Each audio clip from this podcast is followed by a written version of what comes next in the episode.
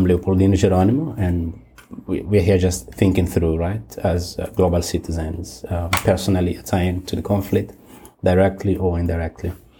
Um, we will be hearing guests in the room, and then we have also guests and friends um, online on Twitter. Feel free when you when you have something to say on Twitter, just uh, unmute yourself. We'll we'll try to run the, the logistics in and, and have your say. Uh, but we do have Elizabeth who will be uh, co-hosting from uh, the online team. We'll start with Anastasia. So please, you'll be introducing yourself and what's your connection to the conflict so that we, we know who is in the room. And then we'll move on to Taylor and, and Raya. Thank you, Leo. Thank you, everyone. My name is Anastasia Bannikova. I am a Russian Ukrainian American who served in Peace Corps Ukraine in 2018 2019. So I have a whole bunch of reasons to um, kind of get my voice heard. It's mostly going to be from the cultural and historical perspective.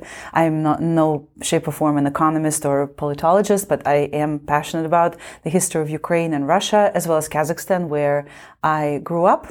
Uh, and so I'll be speaking from that perspective. Hello, everyone. My name is Tyler Rossi. Um, I am a student here at Heller, and I did Peace Corps in the Republic of North Macedonia. Um, so my expertise is mainly in the Balkans, so slightly tangential, but um, I do study the, the the historical side of this whole conflict. So mainly up till the fall of the Soviet Union. So I can, I'm going to be able to provide some historical context to everything. Hi, uh, my name is Ria Yasminakar, and I study at the Heller School for Social Policy and Management as well. Um, I'm originally from Istanbul, Turkey, and um, I'm also excited to be here. And thank you, Leo, for having me here.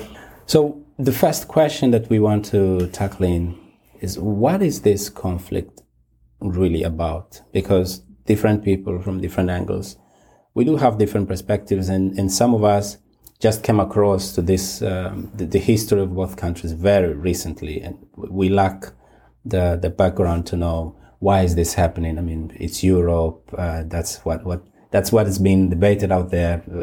It's almost a taboo to hear about the conflict in Europe, and, and then there are even stereotypes trying to channel the recurrence of conflicts elsewhere, like in Africa and Middle East. But what is this conflict really about?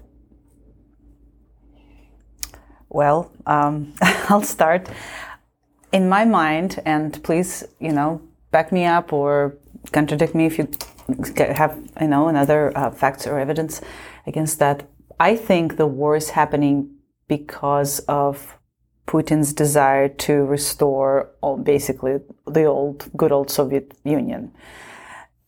It's basically this kind of restart of the Cold War that is turning into a hot war as we speak. It's it's actively happening, and Ukraine is in this axis, or it's in the middle of it all. It's been crucial in the history of the Soviet Union. It's been crucial in the history of European Union and NATO expansion. So that's basically why Ukraine is such a important and currently uh, suffering side of, of it all.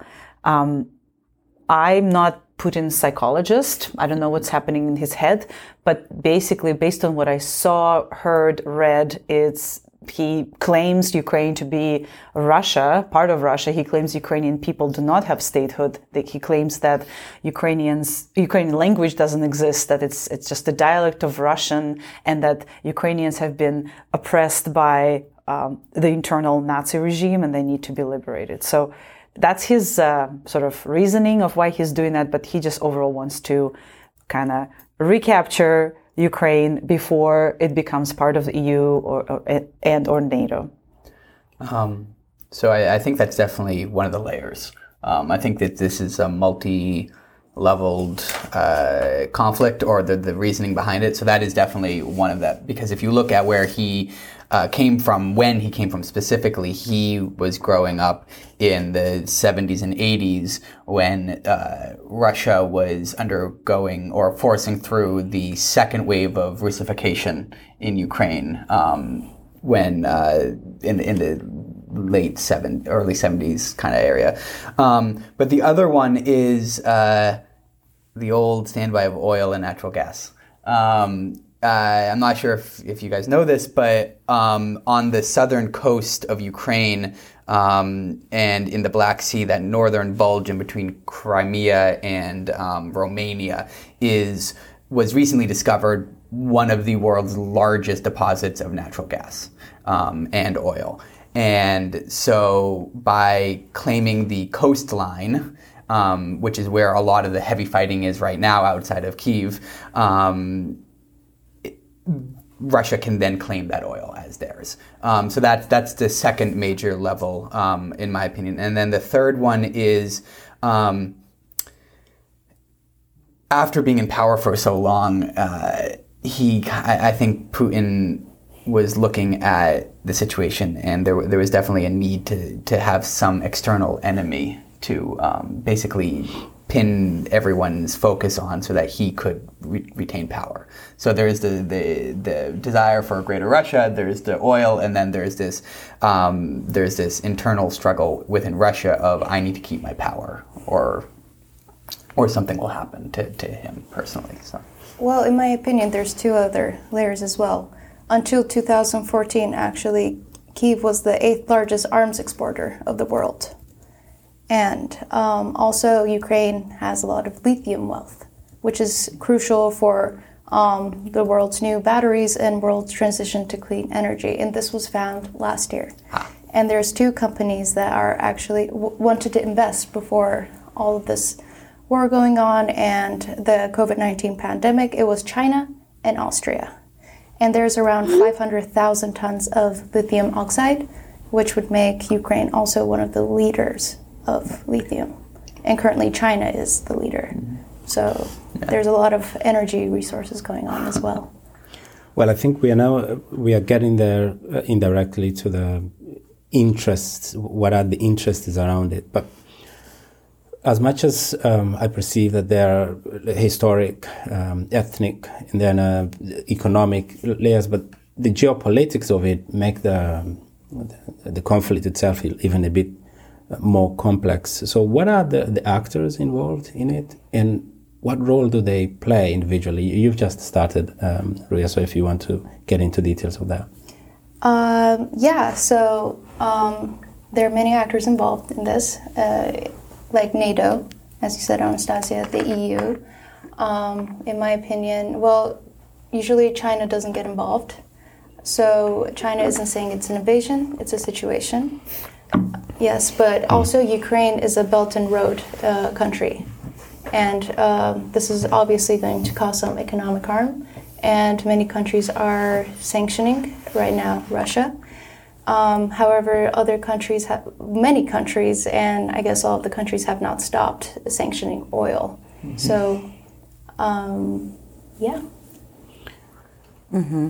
Um, I would add that f- uh, the states that um, kind of used to be making Soviet Union that are either in EU, like the Baltic states, Lithuania, Latvia, Estonia, uh, Belarus, who is blatantly an ally of Russia, um, and, uh, and, as well as Kazakhstan, where I'm from, um, which is has the biggest border, one of the largest borders with Russia, uh, and who's also kind of right between Russia and China, right between those superpowers. Moldova, that is currently accepting refugees from the southern part of Ukraine.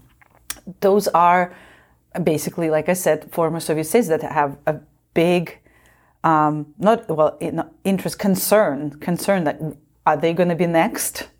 Um, Belarus is already part of that, so they're not like have to worry about it. But uh, Moldova might as well be next because the, the, de facto Republic of Transnistria is there, that Putin mm-hmm. has always been claiming that our fellow Russians are there, they're suffering, we need to liberate them, quote unquote.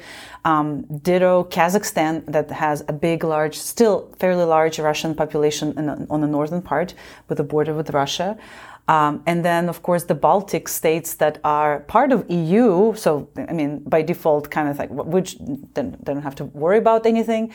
Um, if they have Baltic Sea access, and uh, there have been some murmuring from Lukashenko, the Belarusian president, like Bel- that Belarus needs an access to Baltic Sea, which it doesn't now, but with Putin's help, who knows? So the, these are major areas of concerns, and historically, Putin was claiming, as I mentioned before, to liberate Russian people, basically stating wherever Russian people are, we need to protect them, quote unquote. That's his rhetoric. That's his overall thing of this is why we are you know, going to Ukraine to liberate our Russian brothers or Slavic brothers. Ditto Transnistria in Moldova. Uh, also, historically, he would say Odessa Oblast, Odessa region, which is also in the northern, uh, sorry, southern part, right next to uh, Black Sea. Mykolaievsky region, where I used to work as a Peace Corps volunteer. They have our fellow Russians that need to be quote unquote liberated. So, of course, that there's lots of stake there. Mm-hmm. Yeah, that's that's a very historically common argument that w- that that mm-hmm. occurred at the beginning of World War II, um, and a bunch of other conflicts where it's our people over there. We need to protect them. But I think the um, we've talked a lot about state actors, and I just want to add one more. Is I was not surprised at all, but I saw yesterday Serbia is is now yes. backing Russia. Mm-hmm. That that's an old trope, um, mm-hmm. but it um, but what I really wanted to talk about was all the um, the lower level actors. So all the um, the the impact that um, Zelensky has had is was pleasantly surprising from the Ukrainian side. I, I, think that there was there was a, from what I can tell, it, it, it was a hope that he would do well, but not very much belief. Mm. And then it turned mm-hmm. into he really oh really God, became. Yeah. Um, he used his TV skills and his, his, but but then not, it's not just him. It's the um, Russian oligarchs. It's the um, it's it's the Russian soldiers who are 17, 18 years old, 19. They were the vast majority of Russian soldiers were conscripted into that army, mm-hmm. um, and then it's the the average uh, Ukrainian people, um, the average population. You're not going to have nothing average about them. I think. I, I, I, agreed. I, I, meant more like just the the the the, the standard population, yeah. not the the trained soldiers, um, because. Uh, it, if there hadn't been it, it, could have gone very different from the ver- from the from the outset if the uh, if the Ukrainian people didn't put up a, a stiff mm-hmm. resistance, mm-hmm. um, and I think that's something to be really considered. Well, I see you nodding. Is yes. that provocative enough? no, I'm very passionate about what's happening in Ukraine. Obviously, yes, um, but I want to add that, and we started talking about, and I think I've started it like 50, 50 10 minutes ago, since time's flying. Um, Ukraine has Russian speaking Ukrainians, and, you know, Russians have Ukrainian relatives. We talked about the air.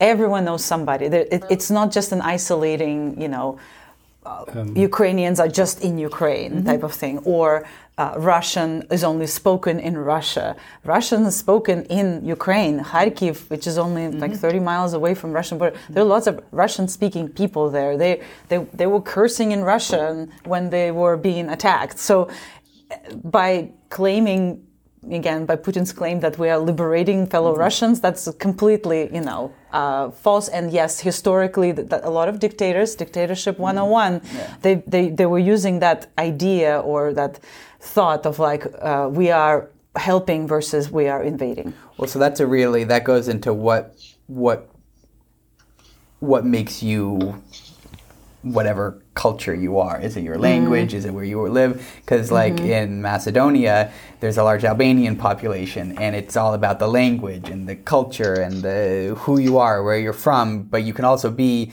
an Albanian who is living in Macedonia and you are a Macedonian citizen, but you are Albanian. So, but you don't want to go move to Albania. You want you are a Macedonian mm-hmm. citizen, and, yeah. and, and, I think it's a similar thing. It's similar, um, yeah. where you, you may be ethnically Russian, but you are Ukrainian. Correct, and, and, vice versa. Exactly, and you don't want to necessarily peel off a slice of your country to to, to add on to, to Russia. Yes, and culturally, um, you know, there are similarities, but also, of course, there's unique aspects of Ukrainian, uh, mm-hmm. like a language that Putin claims there is no Ukrainian language or there is no Ukrainian state. He claims that, but it mm-hmm. does exist. Oh, yeah. It, it, but because he at the same time says, well, uh, our fellow Russians are oppressed because they're forced to learn Ukrainian. Mm-hmm. B- b- so that by that phrase, he claims that there is a, a language. While you know, five minutes before, he would say there is no such thing as Ukrainian or Russian cultural languages. It's all one thing, one you know united nation that needs to you know rescue. So, yeah. I'm, I'm glad we're, we're getting there. So we, we found an alternative to Elizabeth. Are you are you there? Yes, hi. Okay, Um, please. You can hear me? Yes. Can you hear me? Yes. Yes. Welcome. Okay, hi everyone. I'm so sorry for the technical difficulty. Um, I'm unable to, excuse me, um, unmute myself on the Twitter, so I'm just calling in. Hi, Liz. Hi, Anastasia. Anastasia and I actually served in the Peace Corps in Armenia. We're multi- I'm multiple offender. Good to hear you. It's very good to hear you, and I'm, I'm very happy to see you or hear you participating in this event. Um, thank you, Liam, for for inviting me. Um, so my name is Elizabeth Morgan, and I have a master's degree in Russian studies from McGill University, and I'm currently um, doing my second master's at American University in international service with a focus in international um, negotiation and conflict resolution. Um, I, I just want to sort of get um, abreast of the, the, the current question because I was trying to reset my connection on Twitter, so I don't exactly know what exact what uh, question you're addressing at the moment. So, Leo, can you please um, reiterate Sure. the question? Sure. We, we were um, after trying to capture what, what is this conflict really about. we- Then we, we are now discussing the actors involved and what role do they play. That was basically where we were getting into. Okay. Um, be okay if I answered the first question a little bit because I. I understood you were sort of addressing like the, the personality, Putin's personality and rhetoric, um, and and and um, try, attempt to delegitimate um, uh, Ukrainian you know identity as a as a war tactic or like a pre-war tactic. Um, I, I want to say that I I we, we want answers um, such as questions to the origin of war to be simple, but in fact, we should honor the complexity of the human condition, uh, which creates conflict. And I think we shouldn't be afraid of conflict itself um, because it's natural, because we are naturally diverse, and diversity creates uh, conflict. But I think it's the inhumanity and the, um, specifically the willingness to destroy lives uh, because of these differences that we should question um, and focus on. And I think from the historical perspective, um, Russia and Ukraine as two like separate cultural identities have been distinct from the beginning. I mean, during the Russian Empire, during the Soviet Union, and and today, um, and that's obviously because of the different languages and different um, environment and cultural experiences. Ukraine has experienced many invasions, uh, the first most notable one being in 1240. Um, and so, so they have they have had uh, moments in, in, the, in the distant past and, and most recent past of this situation. Um, Ukraine has always been an ethnically diverse region, um, as well as ecologically diverse region, and therefore a very rich place. Um, obviously, it's by the sea, so that is another resource. And I, I, I think I heard some of you talking about how Russia and also now Belarus is trying to grab hold of the riches that uh, are in Ukraine. Well, I think as Anastasia would know, um, and, and other people who have specialized in Russian history, um, Ukraine was known as the breadbasket of the Soviet Union because of the rich resources, um, and they actually supplied much of the food resources during the Soviet Union. Um, and when during the four, one of the four-year plans um, fell through, the resources, the food that um, was in Ukraine, was actually dispersed into Russia, um, and this is one of the issues um, most most horrific uh, consequences of this was the Holodomor uh, famine, which um, just devastated the Ukrainian population. Um, it, it killed millions of people. Um, and so that is a, huge, huge loss and, and, a sense of sort of disunity during the Soviet Union. Um, also during the Soviet era, Beria, one of the leaders, he was a very horrible person. Um, he ordered the uh, forced displacement of ethnic minorities in Ukraine. Um, and this was not necessarily unique to, to Ukraine. This actually happened in the uh, other, uh, among other ethnic minorities in, in Russian territory, like the current Russian territory, um, and also in the smaller republics uh, during the Soviet Union. So, so on many facets, Ukraine has been uh, a, a, a, target of um, very well systematic um, and intentional um, abuse, violence um, on the part of the the, the, the leadership. Um, and one of one of the most notable populations that were targeted are the Ukrainian Tatars. Um, these are people living in what is now Crimea, and uh, which in itself has on and off been a, an autonomous region. And even during the Russian Empire, during the World War II, and then uh, Soviet Union collapse, it was on and off uh, an autonomous region, and it swapped hands. Um, it was occupied by the Nazis, and then Russia sort of acknowledged its um, its connection to Ukraine and sort of um, allowed Crimea to to be part of Ukraine um, when when Ukraine uh, what am I trying um, declared independence from the Soviet Union. So so so in itself that that region is very contentious. So these Tatars were removed, force removed. Um, it was illegal for them to return home. They had been made stateless. And even after the Soviet Union tried to make reparations to the ethnic minorities across the former Soviet republics, um, they refused this particular ethnic group. Um, they banned them from re entering Ukraine. Um, and it was about some 200,000 people. Um, a lot of them died en route of the um, forced exile. And when they were finally allowed to return, I can't remember the date, so I do apologize. But when they were finally allowed to return, they found that their inheritance was much of their inheritance was lost. Um, Russian uh, leadership had come in and made much of their land into sanatoriums and um, you know summer houses for the leadership, and they just kind of uh, were unable to recuperate or recover from that that terrible time. Um, so so you have this this country uh, systematically targeted by various powers, um, foreign and domestic, uh, foreign and, and, national, I should say. Um, and so there's a there's a, there's a historic sense of distrust of foreign leadership or any uh, anything other than what what uh, they can create themselves.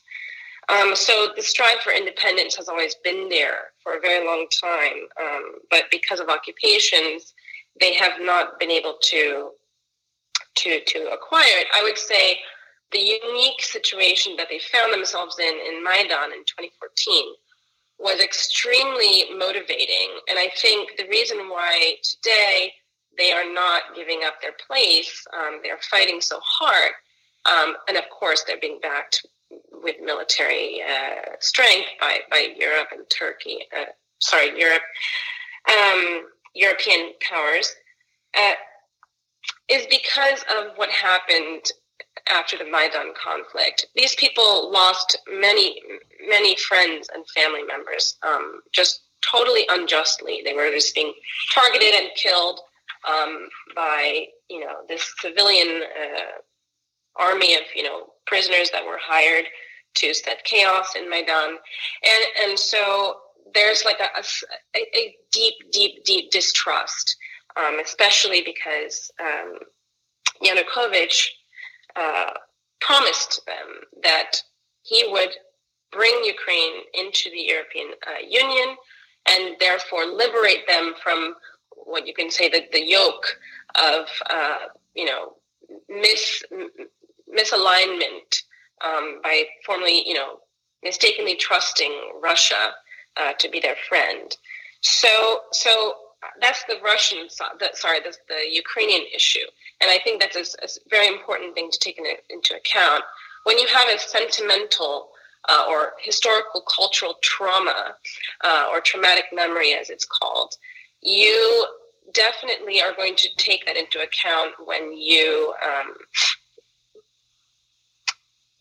before you are willing to, to put up arms against uh, the, the, your opponent. So that is that is I would say the crux of the issue on the on the on the Ukrainian side, and of course on the Russian side, I think it's well beyond Putin. Um, for for for over fifty years, we've seen you know this country.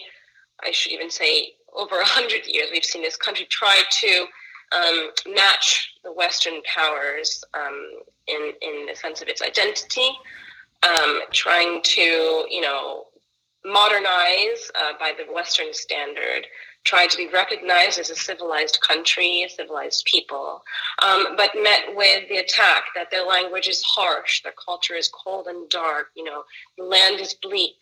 Um, uh, they are barbaric, you know, because they are not European.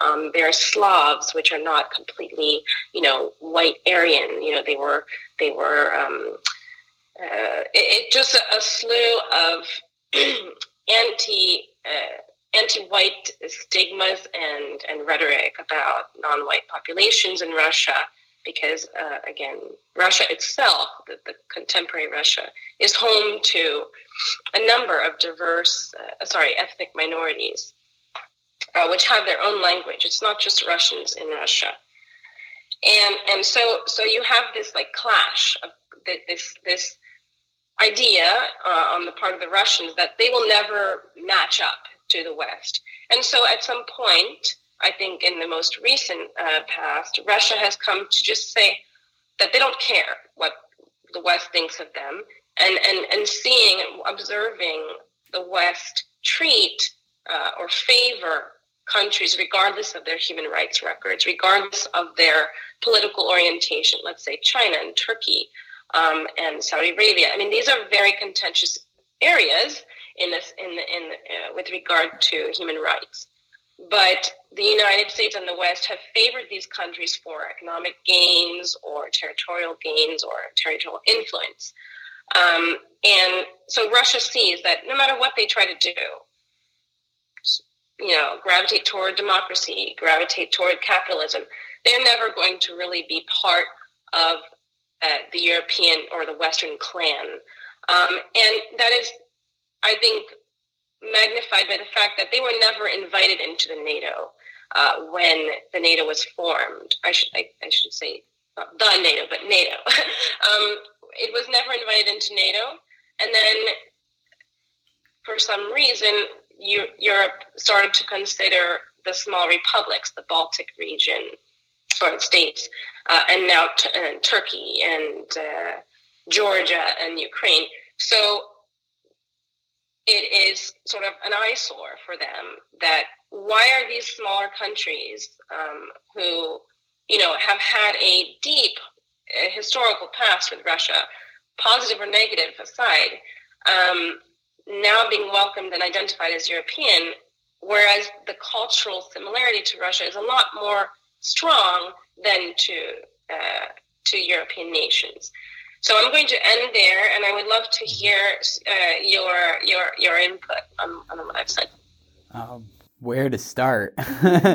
um, that was a very in depth uh, and, and, thorough description. Thank you very much for it. Um, I have something to add. Yeah, so I'm a fan. Um, so I'm, I'm, again not a, officially a, a scholar. I, I just uh, love to read books about my culture and uh, anything that's related to that. So I'm a fan of Timothy Snyder, the historian. He wrote a, a great deal of books about Ukraine, Russia, and U.S. Actually, there's the book The Road to Unfreedom basically is a great summary of what was happening in Russia, what rhetoric Putin has been using to kind of uh, enforce his agenda and kind of quote unquote inspire or convince Russians that they're a special type of people, like Elizabeth was saying, uh, that, you know, forget the West. We are against the West. We are a counterweight of Western, um, as he said, decadent, immoral values. So in his uh, in his mind, in Putin's mind, Russia was this pure, um,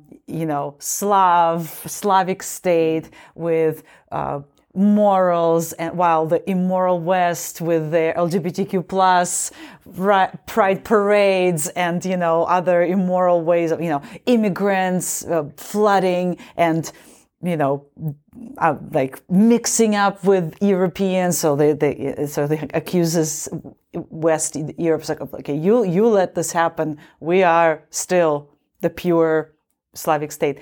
So uh, snyder always quotes every time he speaks somewhere. He always quotes that Putin's uh, mm, like favorite philosopher was Ilyin, who um, lived in Russia in 1930s and I think immigrated to uh, Berlin and continued to write about Russia and uh, the plight of uh, the Bolshevik Revolution, uh, and basically kind of agreeing with Nazism, neo-Nazism, Hitler and Mussolini's fascism movement, basically. And so this is what's happening in Russia. It's, it's literally a fascism. What they were doing to Crimea, uh, basically, they came and they say, okay, you are crying, you, you and you're unhappy in Ukraine. We're going to give you food. We're going to give you infrastructure. We're going to give you this. We're going to give you that. Of course, people said, yes, please. Again, because of my connection with uh, my, fam- my connections, I have family in Crimea. This is exactly what they said. They, they are ethnic Ukrainians. They live in Crimea, and that, and yet they said they, they voted in a referendum. We want to be part of Russia because of that. And but I, of course, if you think you know bigger pictures, like this is just a, a bribe, so to speak. This is just something that people are promised in order to gain um, geopolitical power. You know, in order to uh, basically sc- screw them up later on. Um, even though they did receive some of these um, concessions that they were promised, and and so this this situation in in Ukraine, I mean, and historically in Crimea and LNR DNR, this is what people were promised, and this is what Putin used as concessions to them. So, again, very complex, multi-layered. I mean, we can talk about four hours. But so, Timothy Snyder, please read him. I'll definitely look him up. Um, but I, I, your whole talk about uh, concessions made me remember what I wanted to bring up. Um,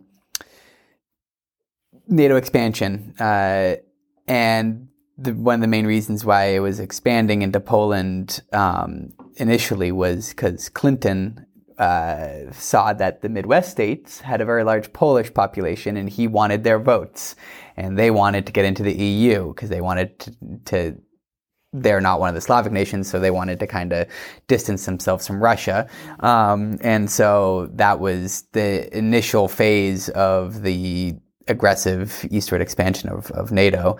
And, um, and it just snowballed from there. And I think the, the, the, the Russian viewpoint, uh, of, of, of exceptionalism and the, um, how they were, seeing the the West slowly encroach on their on their quote unquote neutral buffer states um, that were never neutral to begin with. But that's a whole different discussion. Um, I, I, think that plays into it a lot. Mm-hmm. Yeah, and Turkey was close to Soviet Union mm-hmm. from the 20s to 50s actually, and when the I guess with the Marshall Plan. Uh, the expansion of NATO started in Turkey, which had many, many like um, how do you call it in English, uh, military zones in Turkey, more than 10, uh, 10 to 15. And also uh, the way that in 19, uh, NATO, sorry, Turkey became a NATO member in 1952, and it was because of the Korean War, actually. Turkey sent troops.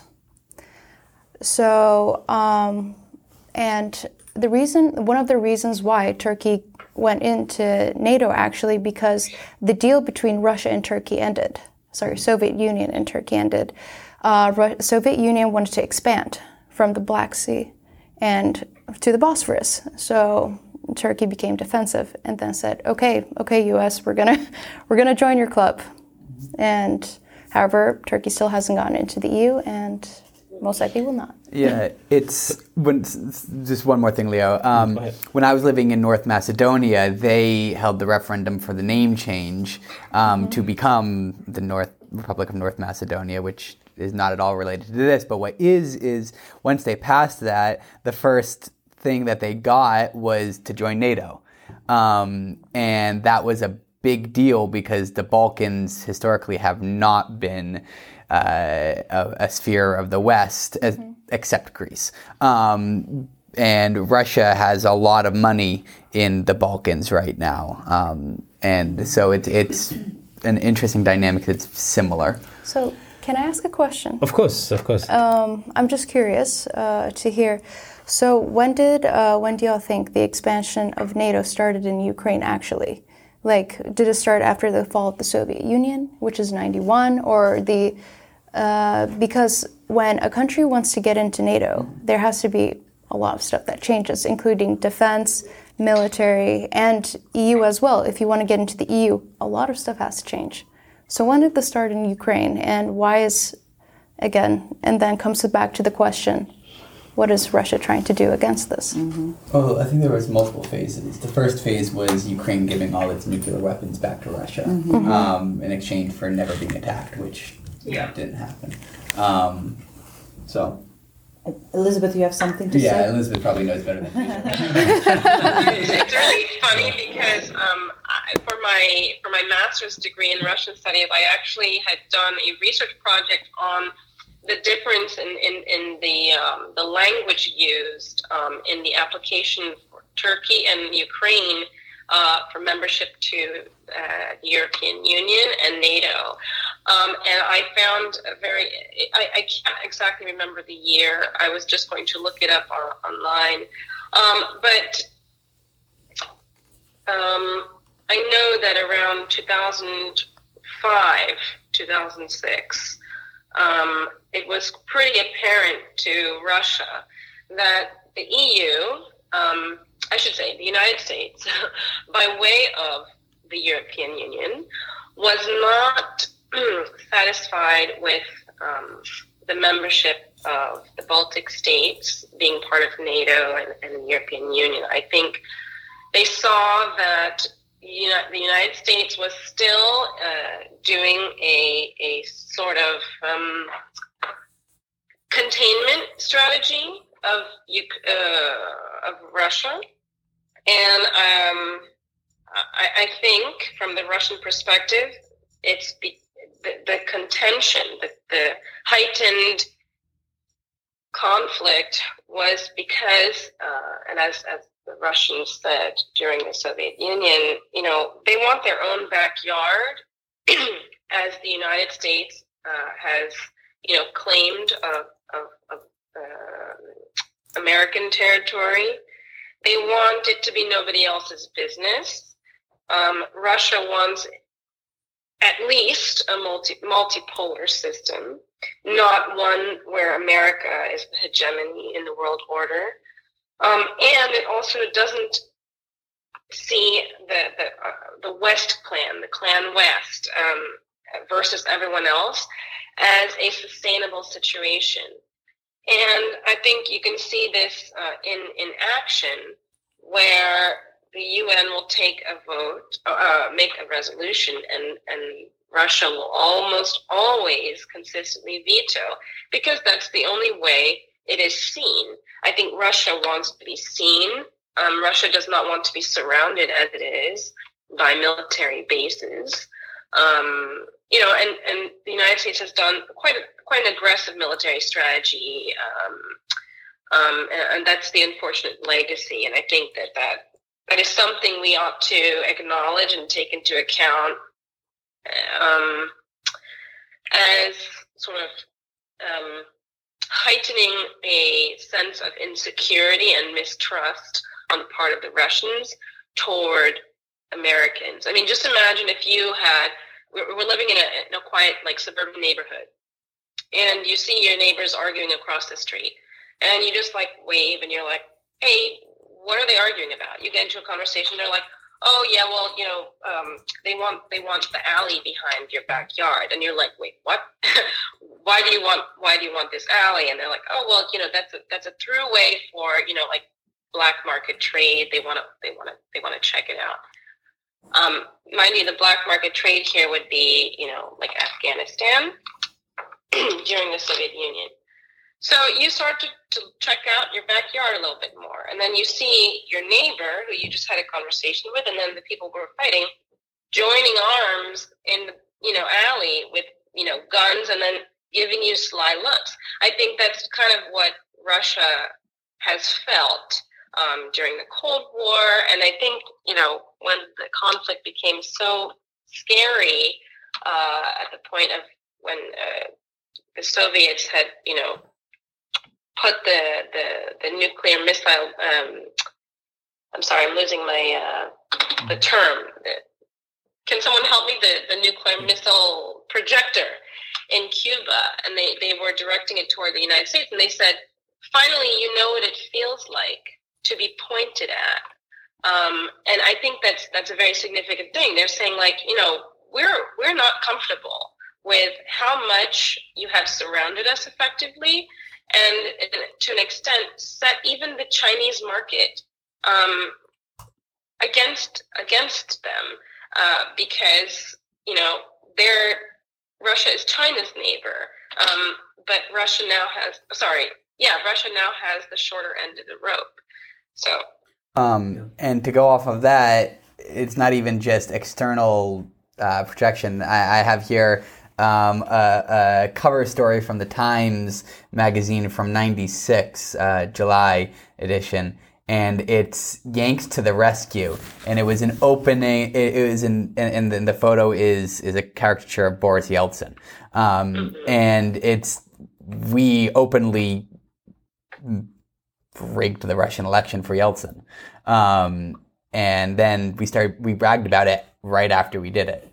Um, so it's not only just external, like plopping our military bases around. The U.S. was actively engaging in espionage. Uh, yeah, well, it's it's um, it's it's a complex case. I, would like to uh, invite you to now see the people in the ground, right? Because uh, we are discussing the the big fish, um, the the whole political the act, the main actors who are necessarily undermining the actual victims. How do we see this playing to the people on the ground? I'm referring to the implications. Um, these days we are discussing. I'm, I'm, very curious to to read the reports of the um, UN Migration Service this year. What will that say? You know, the, the, millions of people now, because we were always used to see the the migration um, reports in a different context.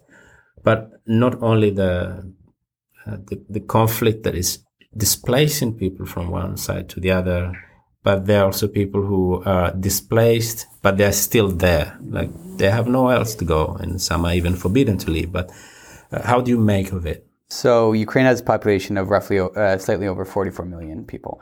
Um, the UNHCR estimates that at least 4 million refugees will be produced from this com- uh, conflict. So 10 per No, it's 1 million. It's 1.2 or something like that. Yeah, it's um, so roughly 4 million external refugees. And I don't know the number that they're predicting internally, but I'm guessing it'll be about the same, um, if not more. Um, and my so that that's we saw this in the Balkans as well. Um, in in Bosnia in in 92 to 94 um, there was a massive exodus of, of in bosnia a, a country of 4.8 million uh, roughly 700000 left um, yeah, and, and the Syrian refugee crisis is the same thing. Um, and Syria is struggling from what I, the next part is um, no matter how this ends and when it ends, just the sheer loss of infrastructure. Um, I mean, look at look at the carpet bombings. The Russian strategy has shifted from its previous strategy in Crimea to its Syrian strategy of just carpet bombing, um, or the equivalent with uh, thermobaric weapons and other weapons that are not allowed by the Geneva Convention. Um, but uh, just the rebuilding effort is going to be it's going to be on the level of World War post World War II rebuilding, which is going to be really really tough without massive external help, and that's what I'm really worried about. I'm worried about the cultural implications again. That there's going to be generations of people who will be going through this war, already going through this war, and basically one side being misinformed and being already told that the, the pe- people there are not people or that we're liberating them, and the other side, the Ukrainian side, is going to hate the Russian guts for for like basically just kind of like what Germans went through. Everybody hated Germans. Nobody trusted Germans. Uh, look at them now, actually. Well, like it can turn around, but I'm just, I, I mean, obviously it's a very emotional topic for me right now. I do have f- friends there, family. Um, I don't know. I try, well, I try not to um, bug them much, you know, on the, you know, Facebook, whatever. Ask, oh, are you okay? Because it's just kind of like checking my sanity versus theirs. So I, I let them be. But this is my main concern of there's already hatred in, in, in Ukrainian voices in their posts and in their basically a- anger at what is happening to them. And that is very worrying to me. Not because like, oh yeah, I'm Russian. I don't want like it's it, this type of hatred is just gonna over you know spill over and and may continue that that's why conflict may continue too. yeah. I mean, I'm Jewish, and my mm-hmm. I have family members who still will not even travel to Germany. Mm-hmm. Which mm-hmm. so I the, the lasting intergenerational trauma is going to be very extensive from this, and you're right. We are already seeing it in the posts, which uh, it's not unjustified in the moment, but I have a. I, I, unfortunately, I think it's not going to go away. So which is do the- you all think there's going to be spillover effects in like Moldova, Romania, Poland, or Belarus, like where people are going to feel disrupted, and then there's going to be a hate Mm-hmm. towards this uh, other country? there's multiple levels of that. There's one, there's the refugees. Yes. Um, and that's going to be disrupting. I know, again, I'm an, uh, I'm an expert in the Balkans, so I always draw parallels. Kosovo, Macedonia, uh, a bunch of Kosovar uh, refugees fled into, into Macedonia, and that was significantly disrupting. But so there'll be that. Um, and then the other one is a lot of the Eastern um, Soviet republics, former Soviet republics like Georgia and Armenia and most of the Stans, is their economies are directly tied to Russia. And Ukraine as well, food, agriculture. Cor- correct, but but Ukraine is is not quite as tied because their grain exports are for go to a lot of I forget the statistics, but it's something like it's the Middle East and North Africa and East Africa, and it's it's it's an obscene percentage of the world's grain comes from Ukraine. It's like mm-hmm. 10 percent or something like that. yeah, Turkey gets um, around 13.4% Yeah. from Ukraine alone, Yeah. and Russia 60%. So, wheat. so my so my point is, so they have a little bit more diversification. Mm-hmm. So as long as they can, as long as trade can reopen after the war, I think economically some change may happen. But Georgia, Armenia, where the vast plurality of their economy is tied directly to Russia, the sanctions will that the West will is will is and will continue to to levy on Russia. I think will just devastate the whole region. Unfortunately. Now, the, Yeah, I want to. go ahead, go ahead. Something. Um, I, I feel like so. So I I would like to draw to um, attention to two facts. First of all, this war, Russia, the Russo-Ukrainian war, has actually been going on since 2014, and over 13,000 people have lost their lives um, already uh, in that particular war. So, um, so, so the loss is felt, and it has been felt, and people in Ukraine and Russia, particularly, particularly the southern part of Russia, have numbed themselves to the fact of war because they do not see any uh, potential end to this conflict because the root of the conflict is so deep and tied to the very unfortunate historical cultural trauma and memory. Um, so that's the one fact I want to draw attention to. As a part, as in, in terms of the spillover effect, Um, we need to uh, stop conflating these uh, the different types and, and of effects that can take place.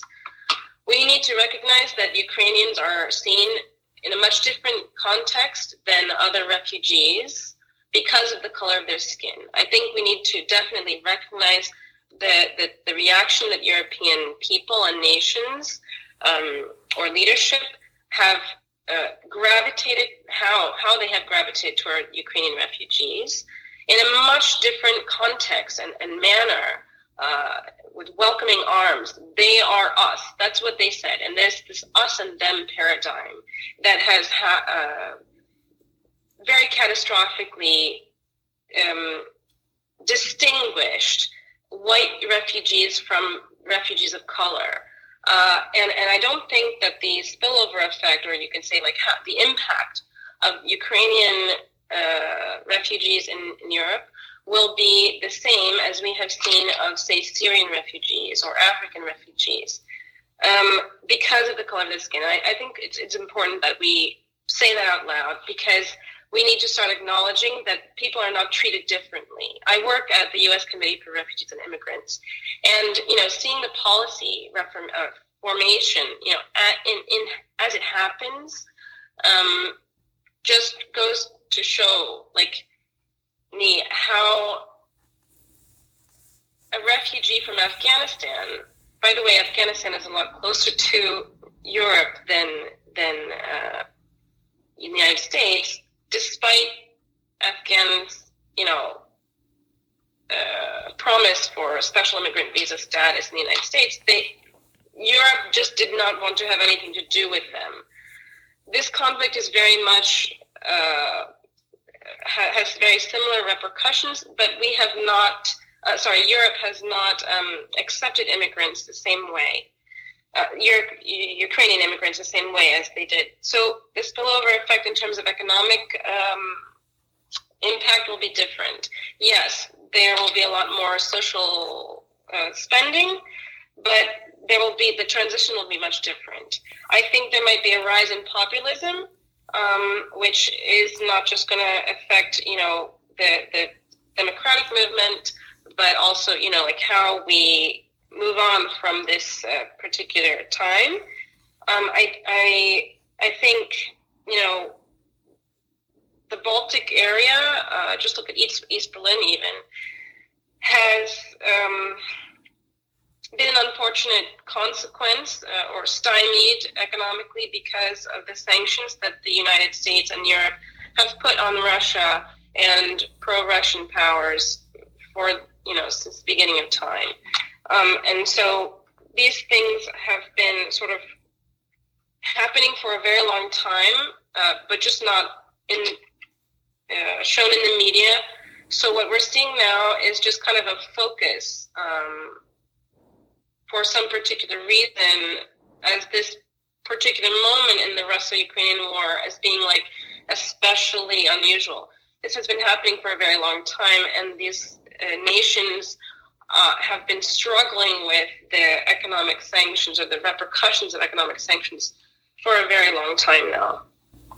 Since you you, you just introduced uh, about the sanctions, let, let's talk about the resolution process that uh, resolution. In, in, I, I have to put brackets on that.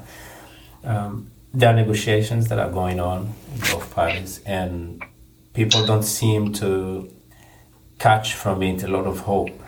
So I was wondering if we could discuss um, what is this negotiation process will look like and what is there to expect. Because in the end, uh, the more hours uh, we keep going on, uh, the war keeps going on, people are dying. And until today, we don't necessarily have a very exact or at least a close to accurate death tool. That's why I'm even uh, reluctant to um, to cite some. So we, we don't know how many people are dying. We just know people are dying. Uh, infrastructures are, are going down. So what do you make of um, of this negotiation process? Um, well, it's uh, it, so the humanitarian corridors, which have already been agreed on, have not happened.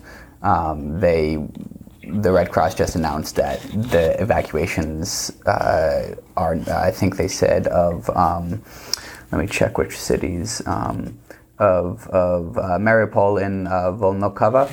Um, I did not pronounce that last one correctly, sorry about that. But um, yeah, so I, I think um, it's always good to keep talking. Um, even if the the likelihood of something actually happening is not great, but I, I don't see any real outcome from it. and also it can also be what like uh, the curbing of the conflict, mm-hmm. which is expanding. I mean, mm-hmm. w- there was hope last week. There's, I mm-hmm. mean, it's still going on. Dirty compromise, where Zelensky would actually say, "Okay, take DNR, take LNR, just leave us alone, just Yeah. like effing leave us alone."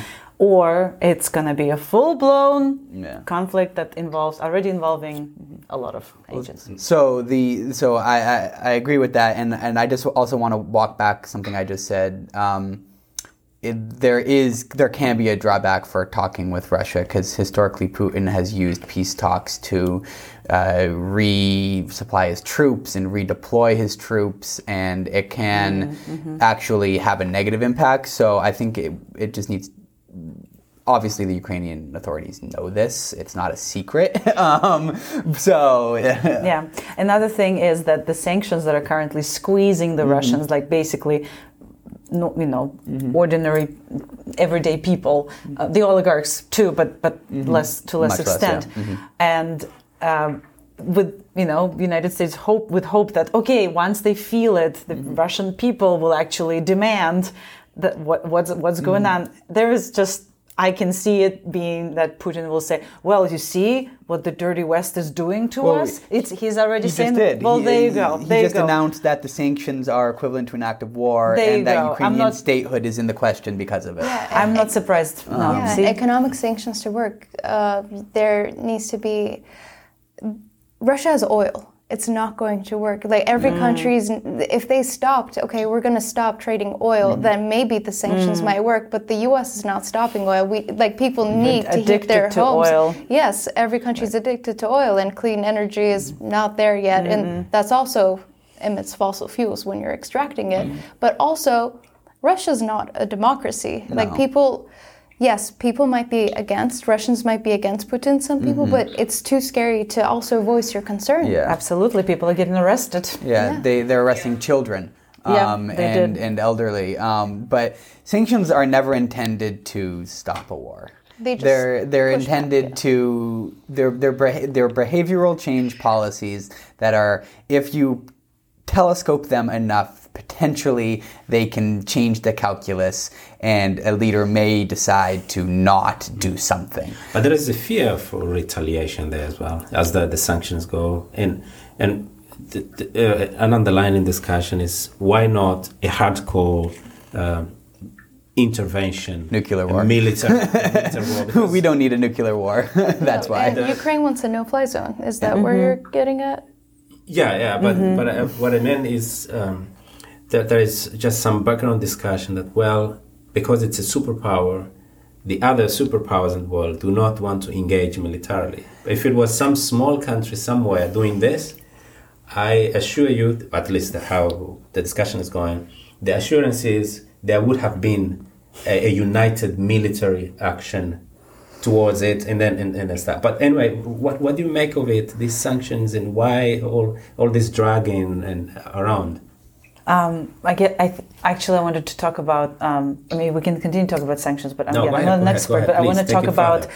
what Elizabeth mentioned maybe t- about ten minutes ago about the war being waged. You know, not just now last week, Mm-hmm. um, and with with the Crimea conflict, but it was actually wa- waging in people's heads. Mm-hmm. It was ba- waging in Russian people's heads um, since uh, way way before 2014 even, because Putin has been uh, cutting uh, off the liberal limbs from the system to you know slowly squeezing just any type of opposition, any type of um, liberal um, thought, uh, and, or the the narrative that kind of contradicts his. Um, and so, what my um, sort of uh, hope is, or concern actually, is how long will it take us to uh, re I don't want to say re-educate, but uh, inspire people to uh, be more um, in, into critical thinking. Basically, you know, Relearning. relearning. Thank you. Like after World War II, when you know when Nazi Germany, like there were lots of people who were just basically under the spell of the Nazi regime. How did they get? Re, how did they relearn? How did they get into back into the society? And how did they? Um, avoid the you know being murdered for being basic, associated with the regime. That's what that's what uh, my uh, thought is right now. Unfortunately, a lot didn't. That's the unfortunate part, and completely different topic. But the German government was heavily staffed by Nazis all the way up through the '60s and '70s. But um, but in uh, you in Russia. It, this is going on even it- it's still going on now. Uh, the parliament russian parliament uh, i think yesterday passed a law saying anyone who's opposed to the law uh, to the war is facing 15 years Yeah. in prison. Um, the the two liberal uh, news stations remaining have now shut down. Um, Echo, uh, Echo, Echo Moscow Moskvy has now sh- been shut down sin- for the first time in 30 years since the fall of the Soviets. Um, I told my friend to get the shortwave radio because Yeah. BBC is still on shortwave because Yeah. BBC is also being shut down. Novaya Gazeta, the new Yeah. the new newspaper, that's the only one that basically was publishing uh, saying that there was a war. They said we're going down. Like, Yeah. we, we're absolutely going down. And I think so. Yesterday, I forget what the company's name is, but there's an ISP provider, an internet service provider in DC that handles roughly a quarter of the world's internet data.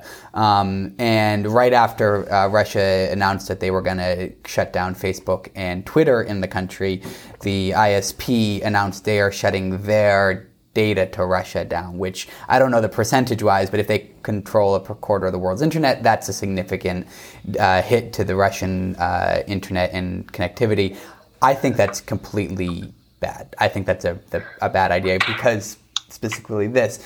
information You, war. r- the Russian people need information that's not state led, that, that's not state sanctioned. And if you don't have that, then you're only going to get a more isolated population and you're going to build a barrack state like North Korea where the only information you're going to get is the is, is is thumb drives with movies flown over on balloons from South Korea. Like like that's that, that's not a good thing. And you can see the construction of ideology and how like common sense plays. Mm-hmm. Like how Gramsci says, like there's this like societies build up this understanding of common sense, and this is what Russia is exactly doing in constructing its ideology without interference from the outside world.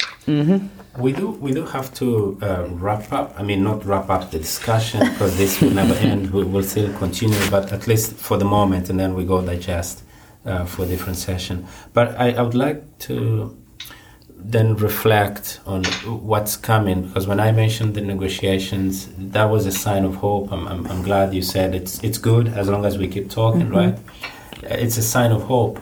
But then on the other hand, you also see that um, other efforts are taking place, like the, the economic sanctions, and then we do have um, the the big fish, economically um, strong people also being targeted, so that pressures come from everywhere. And but the question there is, how much do you think this is going to work? Because if I bring it to a table of non-scholars, um, a, a bunch of machos talking, he, um, I'm, I'm just I'm just uh, bringing you a different picture there, right?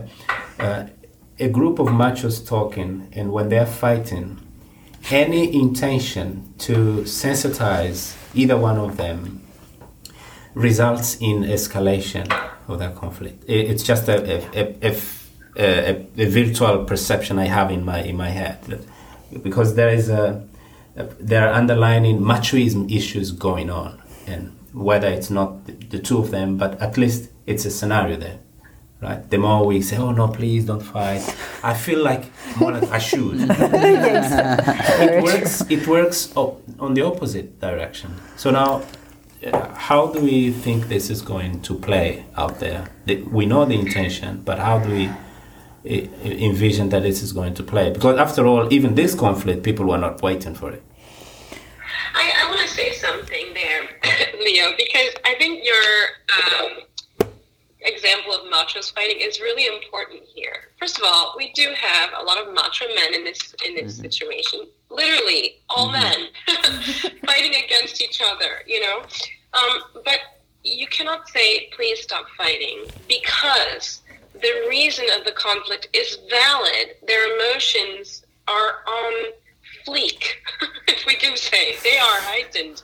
And so you can't say stop fighting. You have to actually try to desensitize them, not sensitize them. They are already hypersensitive. And that is what has led them or driven them to not care about the emotional or even physical well being of their enemy. Um, they have become so sensitive that they are dehumanizing the other. Um, and so, if I think if we can continue this uh, macho example, it would have to be validating both sides. Um, Anton Fedyashin is an assistant professor at American University, and um, and he said that sanctions don't work um, because they are reactive. Um, so once a conflict has already started, you are by sanctioning you are adding fuel to the fire in a way, um, or disregarding the validity of the issues that are being that are, that are uh, being contended. And so, what you need to do is try to find a solution, he says, that is equally unappealing to the uh, players uh, in conflict. So, equally unappealing solution. You can't say, have Donetsk, have Luhansk, uh, put in your puppet regime. That will not be an equally unappealing uh, solution. Russia would win temporarily, but that only temporarily appeases. Um, and then I think China um, and Russia have a quite uh, strong brotherhood, and it has been revealed that uh, China knew of Russia's intention before the uh, Olympic Games. And the fact that Russia heeded, you know, listened, obeyed China's order or request please don't start your war until uh, the Olympics. I think that shows how much weight China's uh, input it would have. And I think if China decided to have a come to Jesus meeting with Russia, um, and perhaps in a, in a non um, uh, in, in, a, in, a, neutral space, not Belarus, because you can't have mediations hmm. um, done by a mediator that is uh, not neutral. That's just that just doesn't make any sense. Um, I think that would bring the environment, at least to the space uh, of neutrality and you know weight that Russia could appreciate. It's not European power telling them to calm down. It's not United States telling them they need to stop the war. It's China who shares a border with Russia saying, look, let's try something else that is not going to actually make any of us completely happy. I think that's the only way that this would this would end, um, at least to a stalemate. Not necessarily, you know, internationally declaring peace, uh, but at least reaching a consensus um, like we did with J- Japan. You know, in the books, technically, we're still at war uh, with a lot of the countries we go we we actually bombed, but we are at peace because we have reached a mutually unappealing condition to stop war. Please jump in. I gotta say, mm-hmm. based on uh, President Zelensky's speech um, from his bunker yesterday, mm-hmm. he is m- much better macho than Putin because yeah. he does not dehumanize Putin. Yeah. He he he said, "Sit with me. I'm I'm don't bite." Mm-hmm. Like while Putin in his freaking KGB ways, he still does yeah. not acknowledge that mm-hmm. even Zelensky is a human being. So f that like i'm yeah. i'm very i'm the size there one side is more dehumanizing than the other that is not mm-hmm. that is not correct as we say in ghana that's just not acceptable mm-hmm. to me well do y'all think that um, the i guess the us administration stating that this is a war crime the icc going to the icc is going to make well, that, this uh, conflict worse. That's actually really interesting because the U.S. clawed that back. Um, so the uh, specifically with the incident at the Zaporizhzhia um, power plant, which God, I was going to go to sleep, and then all of a sudden I see that tanks are firing at a nuclear power plant. And I was like, okay, I guess I'm not sleeping tonight. Um, but uh, but the U- uh, U.S. embassy in Kiev put out a statement saying this is a war crime, and then the next day, yesterday, the uh, U.S. State Department ordered all embassies to, if they have retweeted re- retweeted it, to unretweet it and to not um, retweet it again. Um, and so it's very interesting. I, I think. Um, I- I don't think it alone will make that much of a difference to Russia. Uh, either either stop, uh, forcing them to stop or making it worse because that's just. You had a question earlier about the Security Council and everything. Yeah. It's all as much as I love the international community. It's all toothless. Um, and interna- like the ICC, we saw this with the we, we saw this with the um, ICTY in Yugoslavia. Uh, it took literally it, the war ended in '94. The tribunal just stopped two years ago, like three years ago. Um, and grant, while there were a few high-profile cases, this was set up in that territory. The ICC has no real sway over Putin unless he leaves the country. And I don't see him leaving Russia anytime soon. Yeah. Can I have one please. more thought, Of uh, course, which of. I've been discussing and marinating in? Uh, again, again, with the war in people's heads, uh, I, I believe, and, and some of my friends in Kazakhstan and Russia agree, it, Putin has to be neutralized mm-hmm. or, or taken down from within. Yeah. There is no, like, from within. Mm. I don't know who that will be. I mean, it could be one of his cronies who will be Putin light, you know, who will be like, you know, this guy was kind of like Khrushchev, who Yeah. basically denounced mm-hmm. Stalin, like same sort of Yeah. situation. Or, you know, whacked by Shoigu or whoever, you know, one mm-hmm. of his ministers. Like, literally, like, it has, it, it, cannot, it cannot just continue. So I actually don't. uh, So on that point, I actually don't agree that even China would be able to get him to step down because, in my view, Putin has stepped so far out that the only. So if Russia, so if he decides to back down, someone will he, he will be taken out of power and then de facto eliminated in some way. If he doesn't step down, if he doesn't pull out of Ukraine and, and he keeps this going, that I think is the only path for him to remain in power. Um, Yeah, we, we can go with, with the question then why is the international um, community not being effective? well, so it ha- in sanctions it has, but the U, the I don't have a UNSC. track record. Yeah, yeah, no, we don't. But it, but but that's, but, en- that's Well, enough of the everyday answer. Yeah. for everyday people, the sanctions, sorry, what?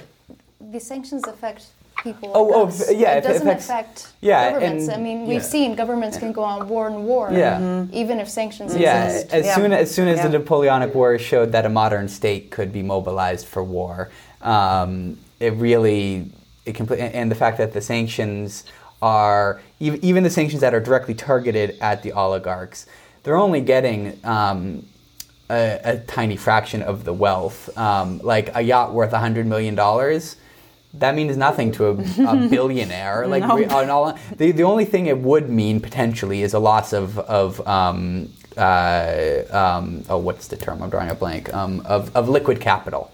Um, it's something that they can sell immediately and have cash on hand. That that that, in my opinion, is the only real impact the sanctions will have on the oligarchs. it's known that their assets are in Cyprus, Yeah. Virgin Islands, Panama, Yeah. and like I said before, we were talking about this before this Mm-hmm. Yeah. discussion, and Virgin Island is like uh, when UK put sanctions, the Virgin Islands said, okay, we're putting sanctions as well.